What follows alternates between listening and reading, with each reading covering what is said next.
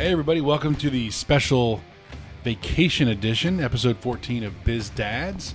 Andres and I are uh, out and about with the families on our respective vacations, celebrating the 4th of July.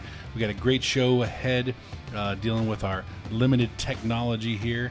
But uh, we got 4th of July recap. We'll talk a little bit about some of the things that are going on in vacation some of those crazy stories I'm sure we've all experienced over the 4th of July. Talk a little bit about the name changes going on, the conversation in pro sports right now, with live sports starting up. We'll talk a little bit about that. Some interesting things we've noticed on increased businesses and percentages of businesses that are up. Talk about some Learfield IMG in the college and uh, interesting things something's doing with the NBA. And we'll finish things off with your best 4th of July activity. Let's get into it. This week's Biz Dads.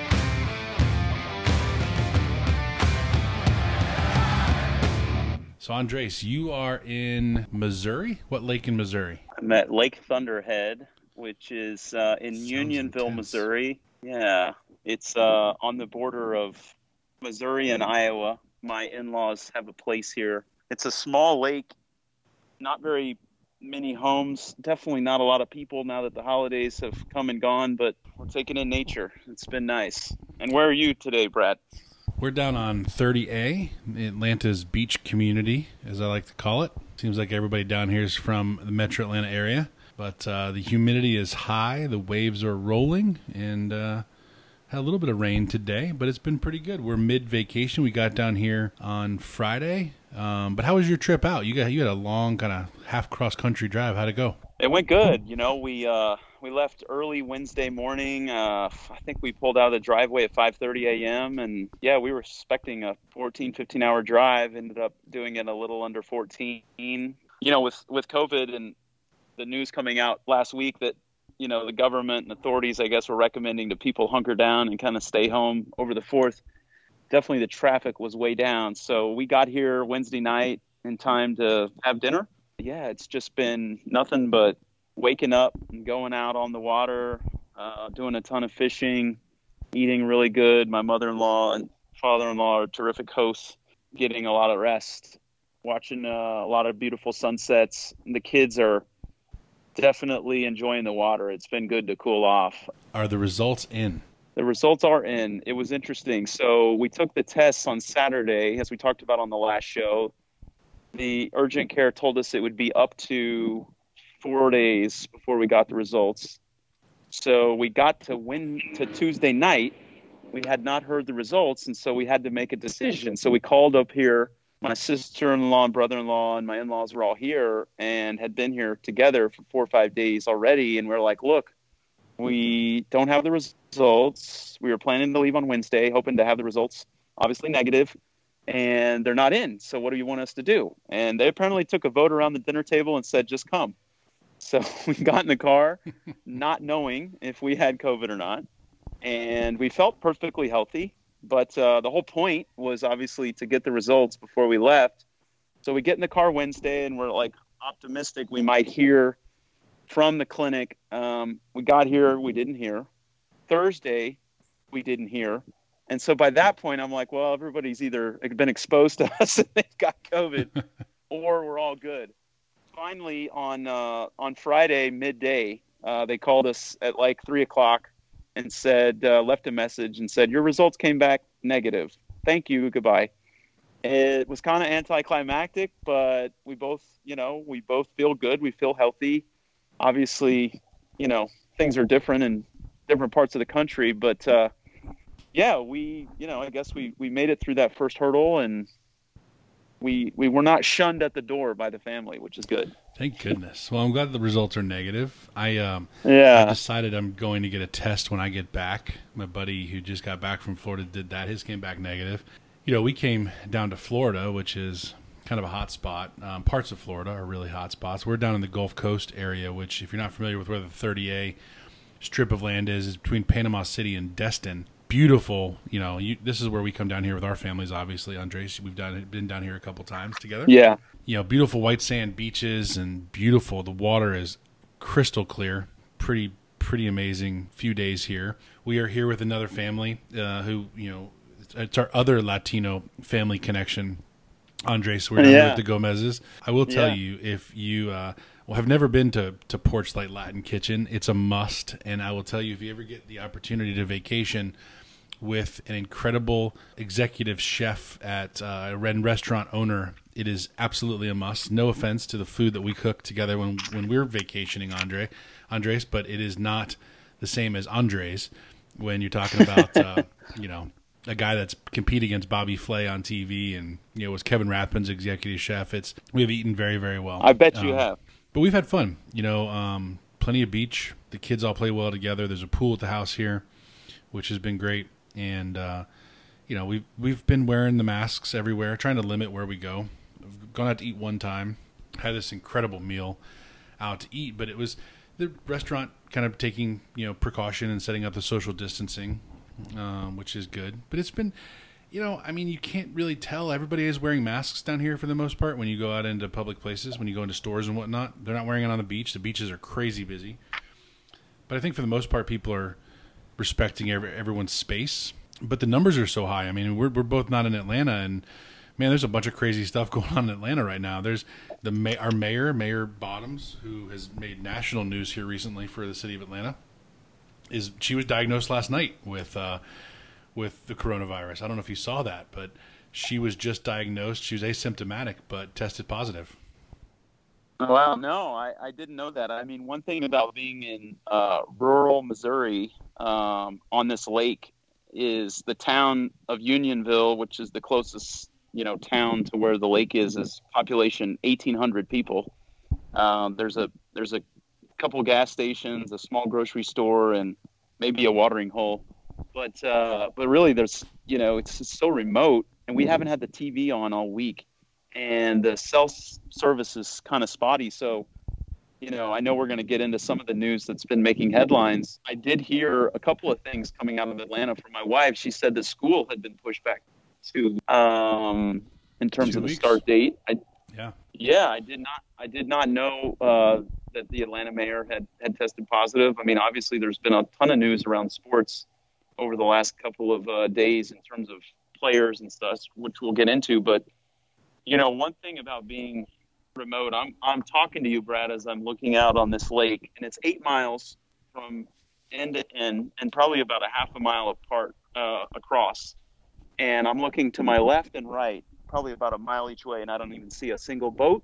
I don't see one jet ski. Um, I mean, it's so quiet.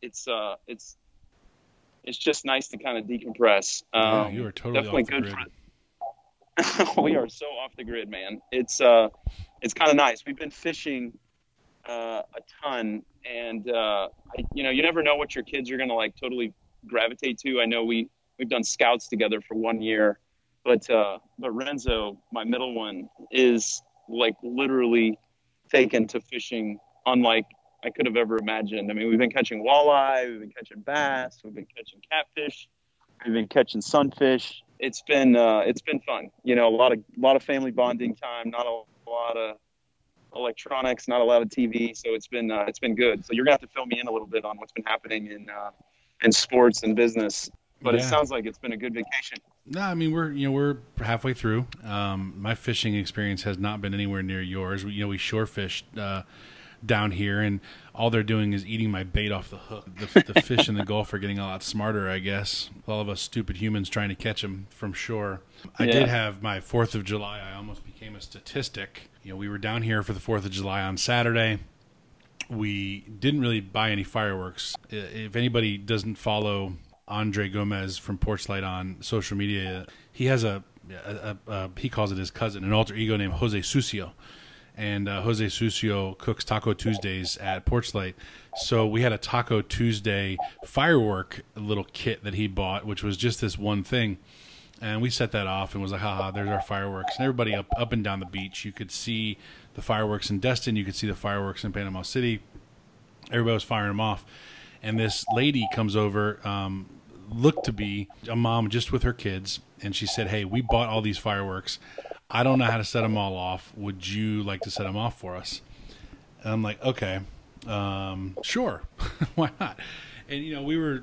She was really appreciative because her kids wanted these fireworks, and we got going, and we got through this whole bag of stuff, and then we finally got down kind of towards the end with some of the bigger things. needless to say, uh, I opened up half the box, not the full box. Had I opened up the full box, I would have found the mortar tube that these things go in. But I proceeded to um, set off a mortar firework uh, on the ground, and it, uh, needless to say, was a funny yet scary moment because the firework basically went off. Luckily, nobody got hurt. Nobody was in distance. We had gotten way out of the way.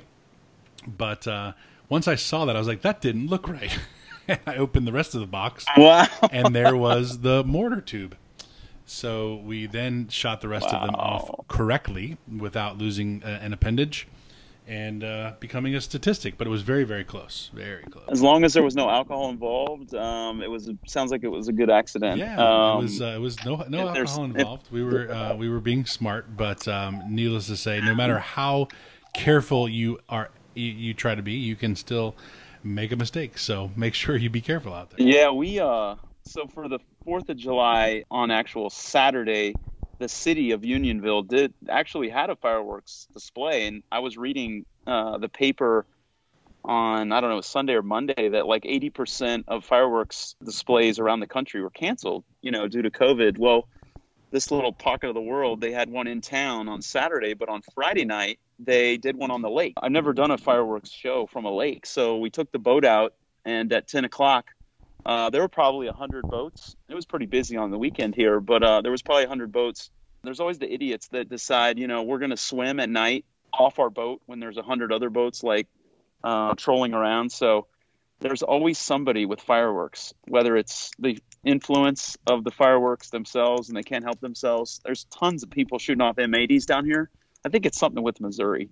Um, you just got to have like loud explosions off the shore and off your boat. But um, yeah, it was a good fireworks show. We've had a good trip. Uh, we're going to be here till I don't know Friday or Saturday, um, just soaking it up and uh, heading back. You know, at some point to Atlanta to the hot zone. Yeah. Well, drive safe. We'll get uh, we'll get get you back into Atlanta. We'll both be back in Atlanta for next week's episode. But you know, one of the things that most of our our fellow professionals are out there listening.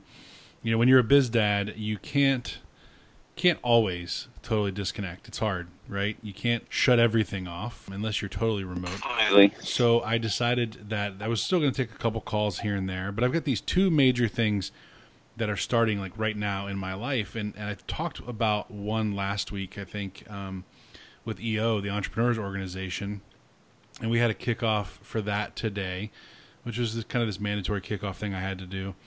But I also joined this group um, that Jesse Itzler. Jesse Itzler is um, was the founder of Marquis Jet. He's married to Sara Blakely, who is the founder of Spanx. You know, global family, global couple. Everybody knows who they are, and uh, they're they're Atlanta. They're Atlanta based for the most part, uh, famous Atlantans. And if you don't follow Jesse on Instagram or, or Facebook or Twitter, it's definitely a good follow. He's very unique individual who has incredible energy and uh, as an entrepreneur has continued to find ways to improve himself. And he created this um, this thing that a buddy of mine did called a BYLR build your life resume. And it's all about these you know this balance finding balance in your life and these incredible experiences and being focused on experiential success not necessarily you know just things for business or compartmentalizing parts of your life but ultimately creating you know big goals and and and reaching and working to obtain them and so the second phase of this thing is called the Big Ass Calendar Club.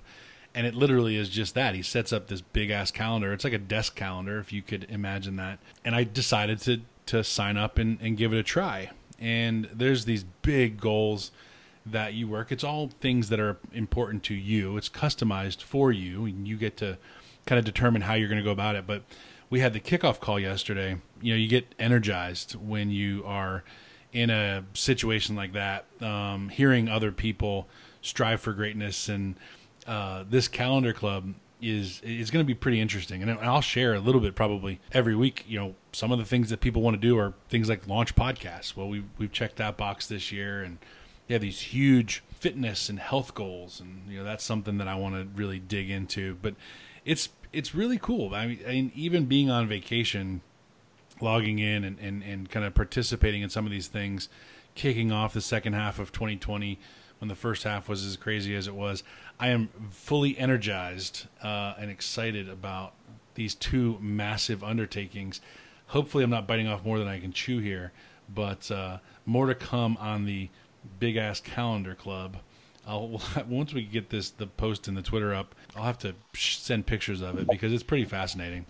It was cool to find that you know these types of things I could jump into. Like I said, I just hope I'm not doing more than I I need to right just to totally swamp my second half of 2020 I'm sure it'll all pay off. No, that sounds awesome. I mean, I'm listening to you describe it. I can feel the energy that you're giving off, and kudos to you. I mean, for finding time to, you know, obviously spend with with with the family down on the beach, and and obviously with some great friends, making memories. Look, I mean, the business world never stops, and our careers, you know, we can't, unfortunately, you can't always just press pause. I ended up like you. I mean, I tried to take a, a few calls on the way down. Um, I got down here, you know, we got here Wednesday, sort of midweek, knowing that Friday was uh, obviously going to be a day when most people around the country kind of took their Fourth of July holidays. So Friday slowed down, but Thursday I felt like I was, I was literally in the office. I was just trying to find like a good signal to take calls and kind of keep things going because we had a big closing for the end of June that kind of bled into early July. And no, but I, I, I love what you're talking about. I, have actually heard Jesse uh, speak before, and and yeah, everybody that's been in Atlanta for five minutes has heard the phenomenal story of Sara Blakely, you know, the story for Spanx.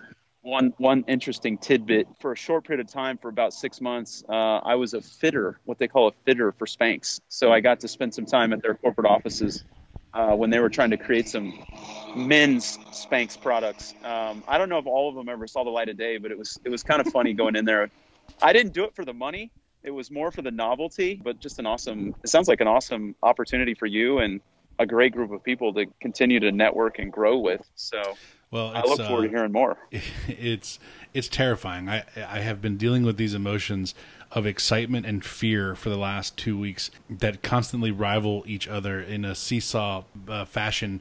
You know, mentally for me because you look at some of these people who are in this group and Jesse himself, and they do these 29029 challenges and these these challenges where basically they're running the equivalent of like climbing Mount Everest and they're doing these Ultraman races and these you know last man standing races. And I mean look anybody who's met me for a second or seen a picture of me knows that I ain't any of that.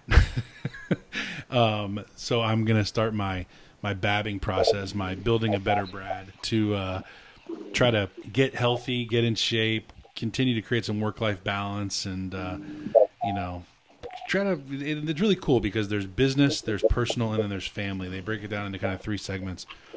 So we'll see how it goes. You know, I've been using this beautiful scenery and the inspiration of being here on the coast to motivate myself and to reflect on some some opportunities that exist. So it's been, uh, it you know, if I, if anything comes out of it, it'll be a very productive vacation. I don't know about you, Brad, but like a few minutes in the morning or a few minutes at sunset, either alone or sometimes it's with like you guys are with good friends or your wife, you know, the kids are off doing their thing and you just kind of get a chance to reflect and like take it in, take a deep breath. One thing I've been doing every morning is trying to do like 10 minutes of meditation, going on a run, just, you know, kind of clearing the mind. Because uh, when you're in the saddle and you're in Atlanta or any city around the country, I don't care where it is, like you just have this constant, you know, cadence of like doing things and it's nice to be able to step back from it, get some perspective, and then kind of recharge the batteries. Not to mention all the uncertainty that's going on in the world with COVID and schools with you and I and our kids and our spouses. And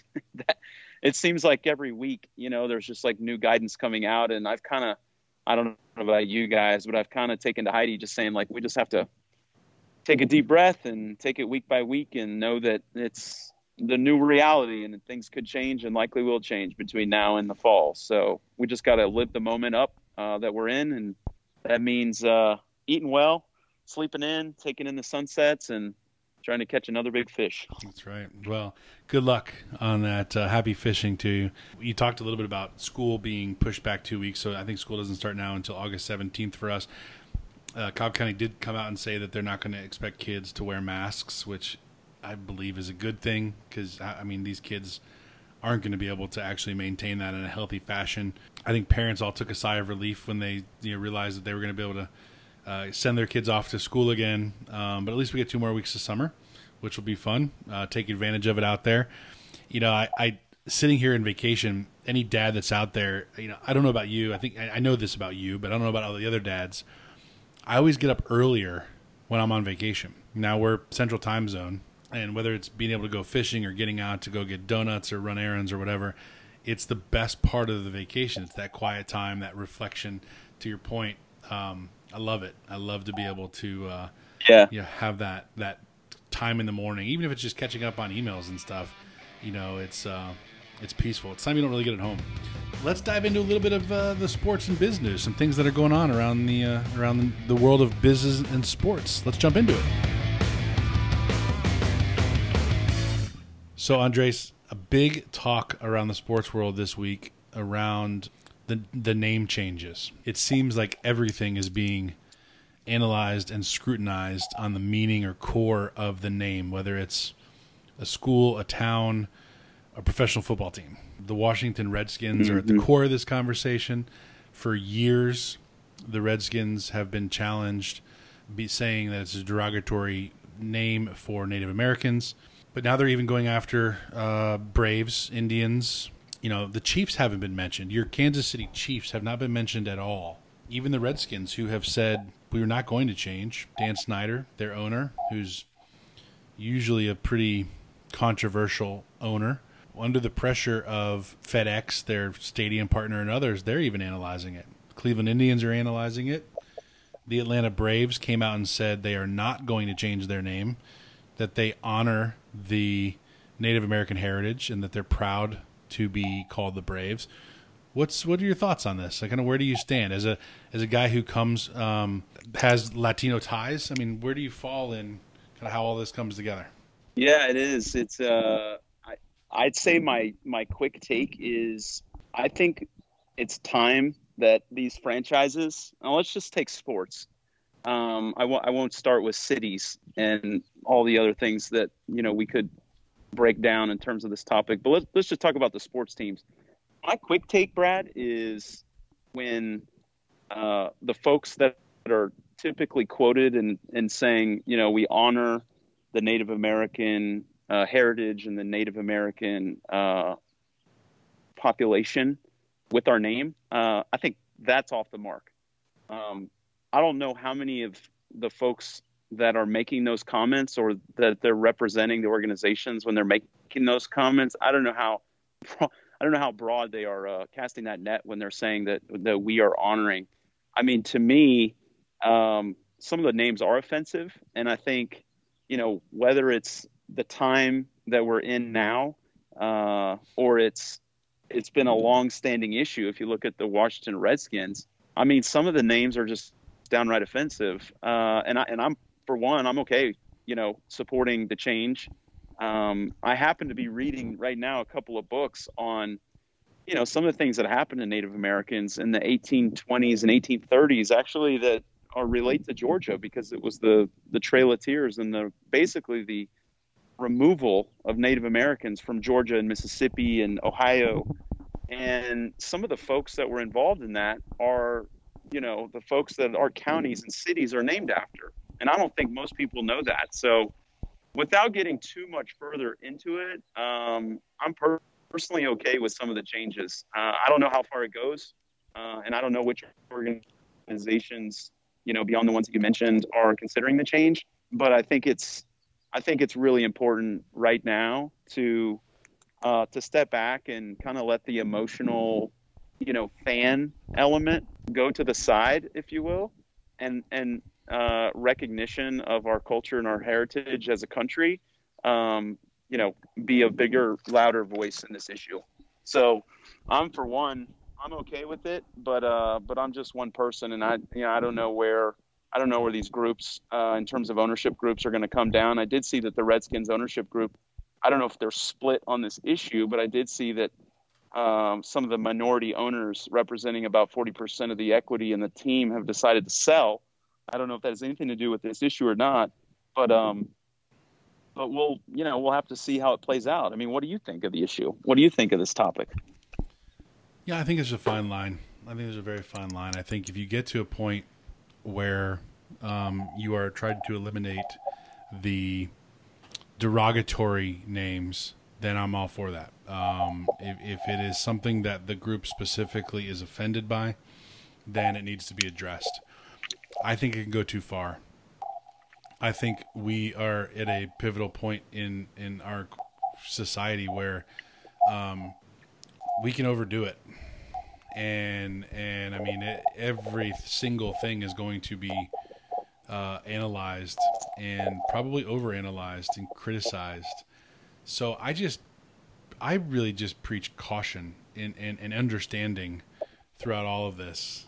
I'm a Cleveland Indians fan, and right, the Cleveland Indians have been around, you know, for 100 years. You know, how does that impact the tribal heritage of, of you know the descendants from those tribes from that part of the country? I don't know you know, are is that offensive to be called Indians? It seems that if we're not calling anything just an animal, there's room for someone to be offended.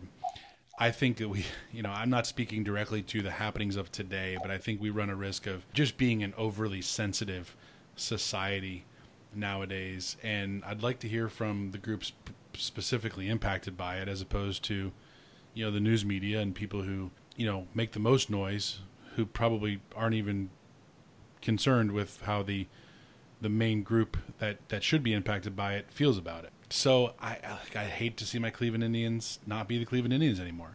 But three years ago they eliminated the Chief Wahoo uh, logo, which was this big smiling, you know, Native American with feathers, and I I'm fine. I, I get it. You know that could be offensive. It's cartoonish in nature. That kind of stuff can be eliminated. How is the Indian name, you know, impacting folks? I, I don't know. So it's hard to speak to. I, I, I'm always cautious because I'm not in the group that is impacted by all of these conversations. I just want understanding for the people that are impacted, and I want an appreciation for balance from everybody else because we don't always have to look at everything as being sens- you know, sensitive or demeaning. And I think that's my biggest concern for all of this. Sports are a symbol sports are supposed to be fun. Sports are supposed to be a release.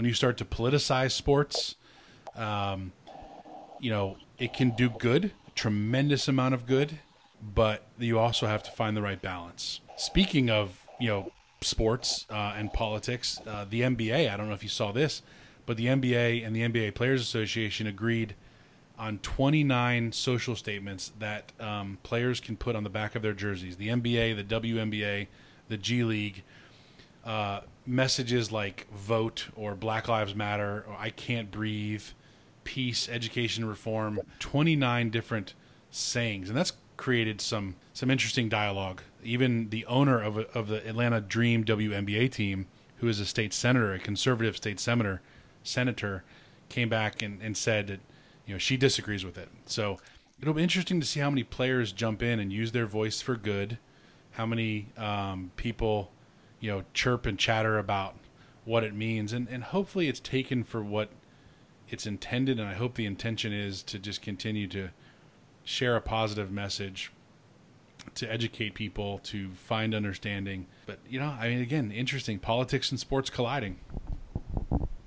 Yeah, I mean, look, it's uh, it's it's definitely here.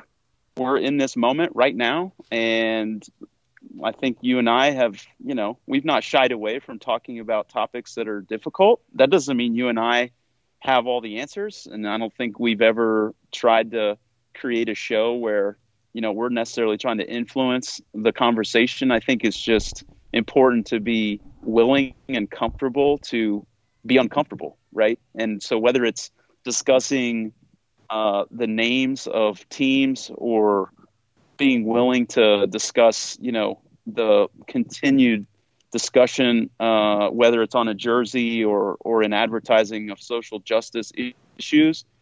Hey, I think it makes it more interesting. Sometimes it's more interesting than the games itself. Um, the you know the thing about what is going on in the NBA, and and I, I guess maybe it applies more broadly in sports is I think we are only at the tip of the iceberg in terms of what we are going to see over the next 20 years in regards to players becoming more and more active in organizing themselves to influence what they want to see, um, or at least more of a shared message that they want to put forth in their leagues and um, uh, amongst their franchises. I mean, to me, the years uh, and the and the era of the dominant owner, um, whether that's kind of like a Jerry Jones type or somebody, I, I'm not saying that ever completely goes away.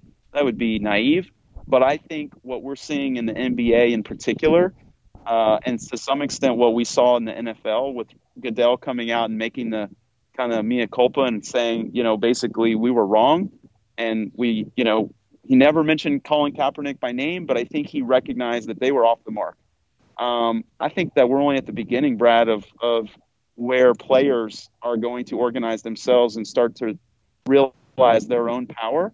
Um, I don't know how comfortable that's going to make advertisers. I don't know how comfortable that's going to make fans. I don't know how comfortable that's going to make, you know, um, sponsors. But I don't think the players really give a give a crap anymore because they realize like they are the product, and collectively they have a lot of power. Individually, maybe not so much. But I I have to believe that the players in the NBA wanted that opportunity um, in terms of putting the messages on jerseys, and the NBA agreed to it. I mean, do you see it any other way? I think the or NBA. Do you think the NBA been... said the NBA? I think has always been very, much more progressive, right? In the terms NBA of is the progressive leagues. leader of the Big yeah. Four. Yeah, and they, they yeah. that was that started with David Stern. It has continued with uh, with Adam Silver. I think it will continue with the individuals that make that sport what it is. The NBA is a superstar sport. Uh, superstar yeah. sports like the NBA are very much going to be more active and more visible in the space. They're smaller teams, you know, more visibility for those individuals. Uh, and those personalities, like LeBron James, the best player in the sport right now, coming out and saying, you know, he taking the lead. It, it happened with Kareem Abdul-Jabbar, Muhammad Ali, Jackie Robinson. Um, you know, you're just seeing more of it now, and I think the biggest thing is just finding. Again, I, I use this term all the time, and listeners probably get tired of hearing about it, but finding balance balance in how the players and the owners work together balance in how the fans are engaged in these types of movements you know understanding and empathy around all three legs of the stool you know the players, the ownership and league, and the fans. It's got to be balanced, and and I mean, if you go too far, the message gets lost. It becomes overly controversial, and no change happens.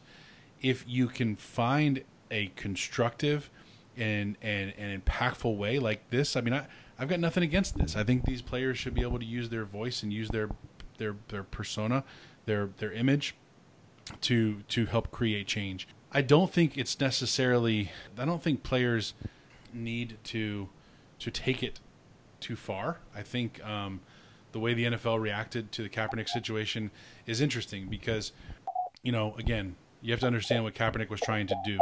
It's a fine line when when you start talking about patriotism and the flag and honoring, you know, the soldiers and and how that protest was targeted towards you know police brutality there's a fine line there, and and and that's where things get muddied. Why Kaepernick, you know, was so controversial was because you had two very different sides of the aisle. I mean, with Kaepernick, to me, the issue got politicized. I, I always thought that what he was trying to do was bring attention to injustice, racial injustice, police brutality. And what I felt like happened is he got, you know, labeled as being anti-American, not not not in favor of our, you know, our our basically our you know our liberties. And i'm not surprised frankly that a lot of players here in the last six, 12 weeks have come out and said that this isn't about not defending the united states and our constitution and our freedoms and our you know men and women in uniform that it's not about that. It's about recognizing you know that there is systematic injustice there's racial injustice and this is our way to bring attention to that issue. But yeah, I That's agree just with you. how I see it. The problem Yeah. is all of these things get politicized through Yeah. the 24-hour news cycle. And and my point is simply this. There's got to be a way to get these messages across that are n- that that cannot be perceived negatively on one side or the other. Easier said than done, but can we work to find those avenues? Can we work to create bipartisan conversations that um, that aren't controversial because you're not talking about it can't be confused that you're challenging patriotism and and veterans and what that flag stands for. It can't be, you know, uh, whatever whatever other side of the argument can can can be like how do we avoid that? How do we create a conversation where people will listen? Easier said than done but even the damn coronavirus is being politicized. And and that's where i get annoyed and angry is a guy who kind of lives in the middle um, wants to find balance. How do you how do you do that? And how Yeah. do these voices get heard? And how do sports become a platform for change as well as a place where people are still able to love and enjoy it because that's its intent and while they're loving and enjoying it have their eyes open to some of the social issues that we face. Um, again easier said than done. I don't have the answer. I don't expect anybody else to have the answer. I'll probably make more people unhappy with this line of thought than than happy. But at the end of the day it is it goes back to the overall theme of just finding some level of balance and understanding and empathy. And we're not going to do that if we do continue to find ways to politicize you know sports actions athletes comments etc Yeah, no, I, I look, I think one of the things that I've tried to do, I guess, in my life, and I'm not preaching here, but I'm just, I, I guess I try to go a little bit more inward and try to get a little bit more educated on the issue. Um, you know, interestingly enough, a podcast has a way of kind of forcing you to have an opinion, to be willing to co- talk about an issue.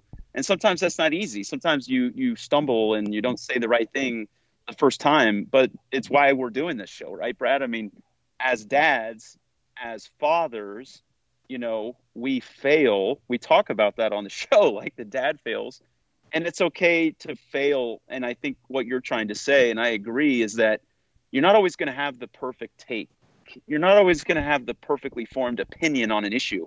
But shying away from talking about it, being unwilling to get into the issue, being unwilling to talk about it, and just kind of anchoring around a position, I think is what you're saying, isn't necessarily the answer. It's being willing also to recognize that somebody doesn't necessarily have it out for you because they don't share all your opinions. And I think that, right you know, as a country, and whether it's in sports or it's with COVID or it's, you know, whatever the latest topic is that's important as our country, is that we got to be willing, you know, as parents, as fathers, I think, to try to raise up our kids to understand indifference, recognize that for what it is, call it out when you see it, but also recognize that our great country that we live in, you know, is so great because we do have differences and we do celebrate those differences and that doesn't mean that we're always going to see eye to eye on every issue. Well, and listen Um, for listen for the intent when you're talking to someone.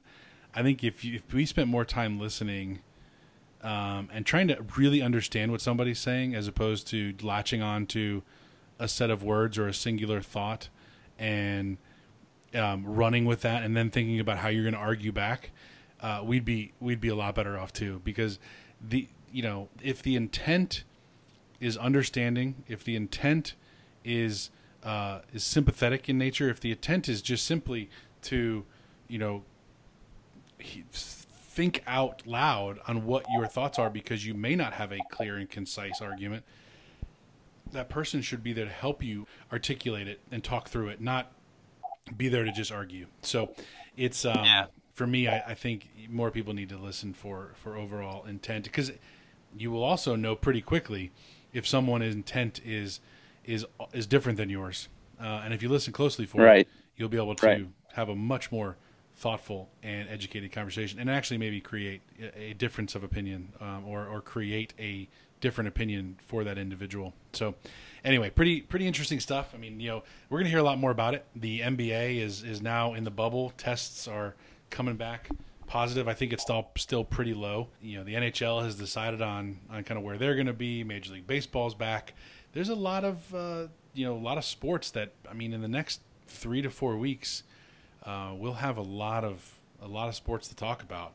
Um, big names like Freddie Freeman uh, from our Atlanta Braves tested positive. You know, he's going to have to sit out for a few weeks. You've got a couple MLBers who are sitting out altogether and not going to play in the season. I mean, everything from coaches to to players. So it's good to see everybody's kind of got their own the opportunity to make their own choices. But you know, I, I, mean, I'm interested to see how this whole season looks from a Major League Baseball standpoint, from NBA standpoint. What do these players have to say when you start putting microphones in front of their faces? No, as you're as you're talking, I'm I'm thinking about all the ramifications that you mentioned uh, that leagues are having to take into account with respect to COVID, and I'm also thinking about like you and I going back home, you know, in a few days back to to Atlanta, one of the big you know cities you know, that's had a spike in, in COVID cases over the last, you know, couple of weeks. And I'm thinking, here I am sitting on the banks of a of a lake that I can just, you know, go jump into at any time. And meanwhile, we got an email a couple of days ago from the little swim and tennis club that we, we were so desperately hoping, you know, can open up for part of the summer and the like the list of rules and, and guidelines and documents you have to sign to be able to go up to the pool. It's just, it's just a constant reminder like we live in a different time and you just have to be able to just take a deep breath and kind of accept that, you know, this thing is kind of hunkered down on us for now and hopefully people continue to make smart choices and good decisions and you know in three four months who knows? Maybe it's longer. We're you know we're looking back and we're just remembering you know how we got to this point. But uh but gosh you know it's it's it's not just sports. I mean it's it's it's the business world it's schools it's all this stuff that you know when you're on vacation you kind of have the ability to sort of I don't know. You can't take your mind off of it. Obviously, you're in Florida and you're in a busier part of the country, but down here, I remember in one of the earlier shows you talked about how nice it was to think it was be at the lake and just free from all the the stress and the worry. And I certainly, I'm certainly feeling that way, you know, here. Well, um, hold on to it, bottle it up, and bring it back because you're going to need it. But you know, there is some yeah. positive things going out there in the world. I, I do think that Fourth of July, we're going to be able to start to celebrate our independence on things, you know, like this coronavirus and the economy and you know job numbers hopefully continue to increase. There's a lot of areas where spending is up. You know, home improvement spending is up 40%. I think that's been pretty steadily climbing during the pandemic. Furniture sales are up 28%. Sporting equipment is up 48%.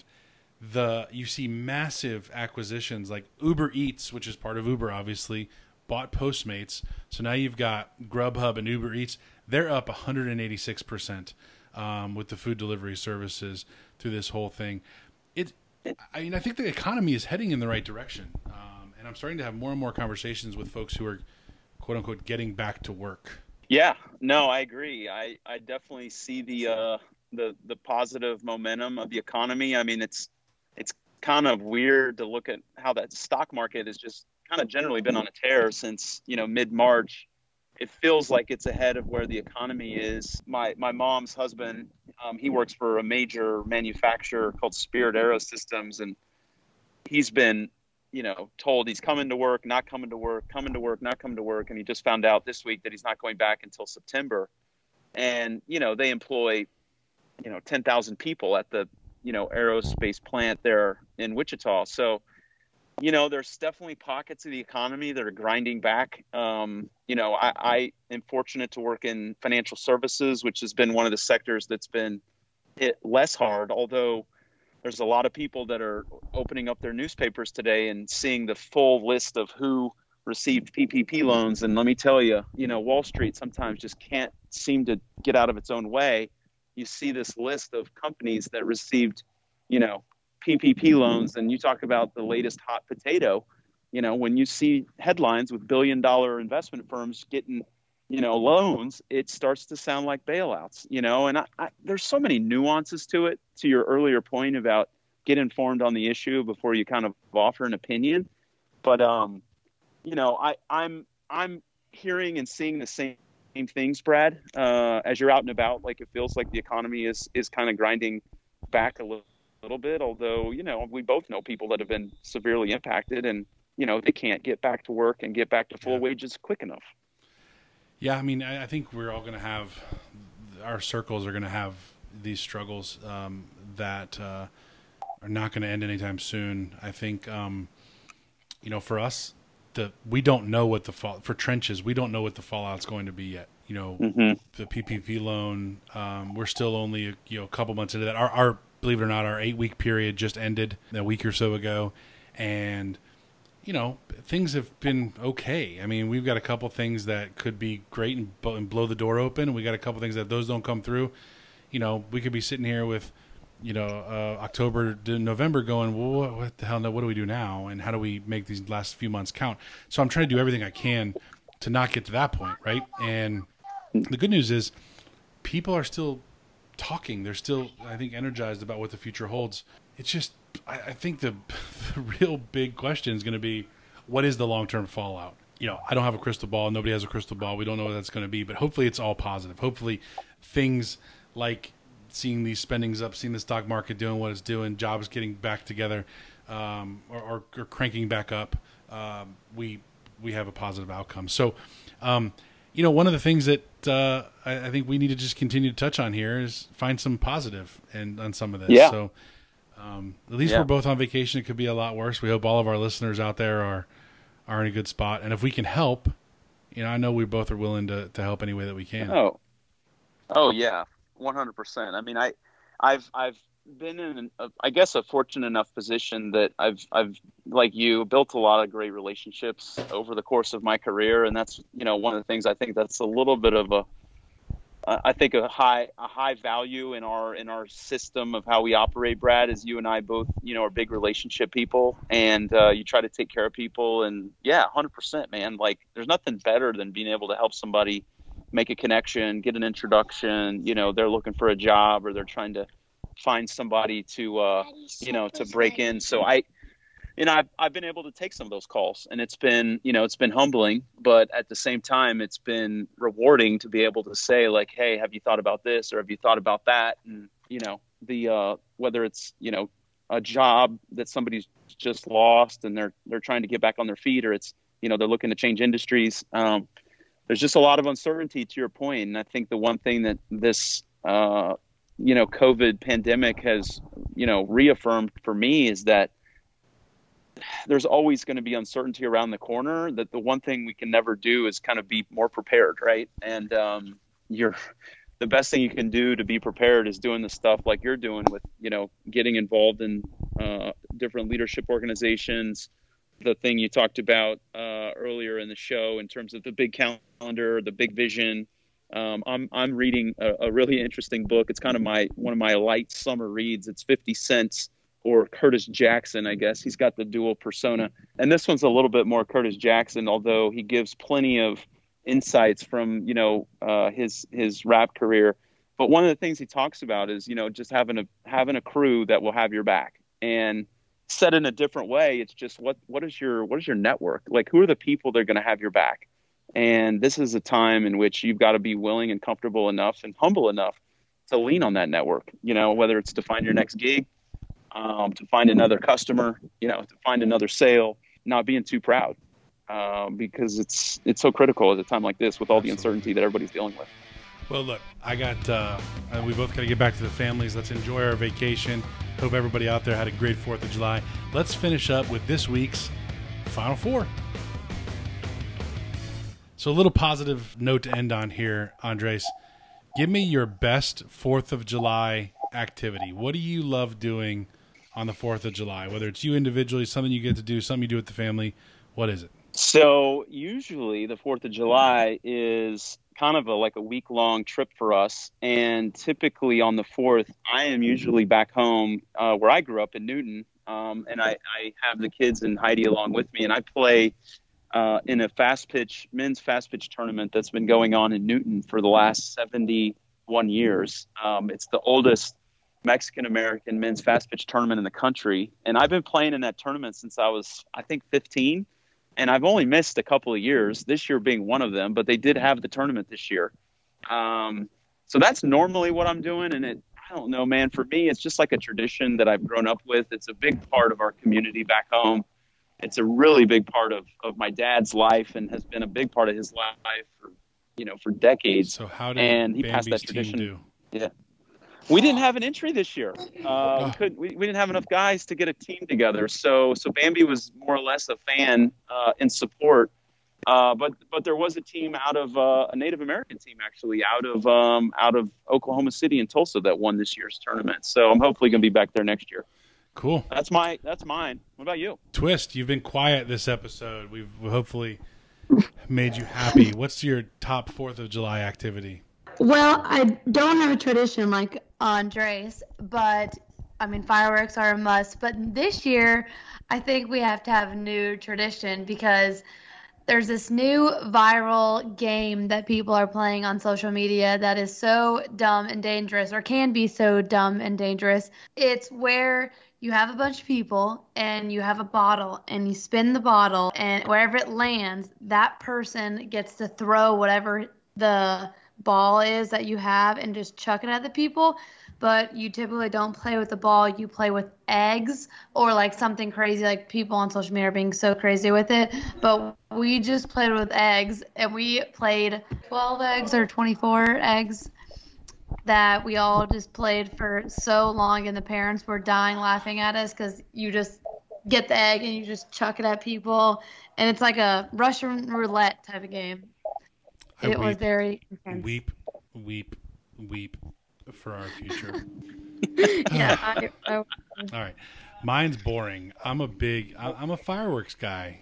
I love the near-death experiences and and watching other people's you know terrific fails. Um, there's some funny funny ones I saw this year on uh, on, on social.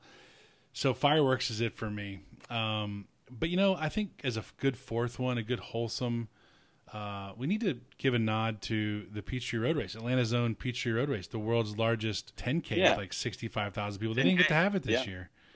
That's always uh, my wife loves Yeah. doing that. That is a huge one. It's fun. I the only time I've ever done that, I uh, I made the mistake because I was a r- rookie, and the people that have run it, they have a system down. Um, but I was like in one of the last waves to go, and it's of course Atlanta, and it's July Fourth, so it's usually 90 degrees uh, by eight in the morning, or at least the humidity feels that way. So I ran the whole race, and then I got down to Piedmont Park where it finishes, and they've got all the beer tents. There's 20,000 people having a great time and I realized I don't have a way to get back to my car.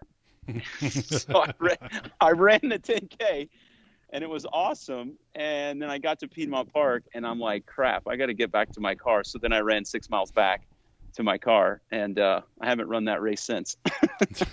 Smart. I've done it twice, so you know it's doable for all you dads out there. If I've done it twice, um, I'm more of a spectator. I'm really, really good at donning the old Star Spangled Banner, the red, white, and blue, and um, heading out there to cheer on our group uh, making their way down Peachtree. So happy post Fourth of July to all the biz dads and listeners out there. Hope everybody is ready to uh, celebrate our independence from the crazy first half of 2020. Let's make it a great 2H 2020.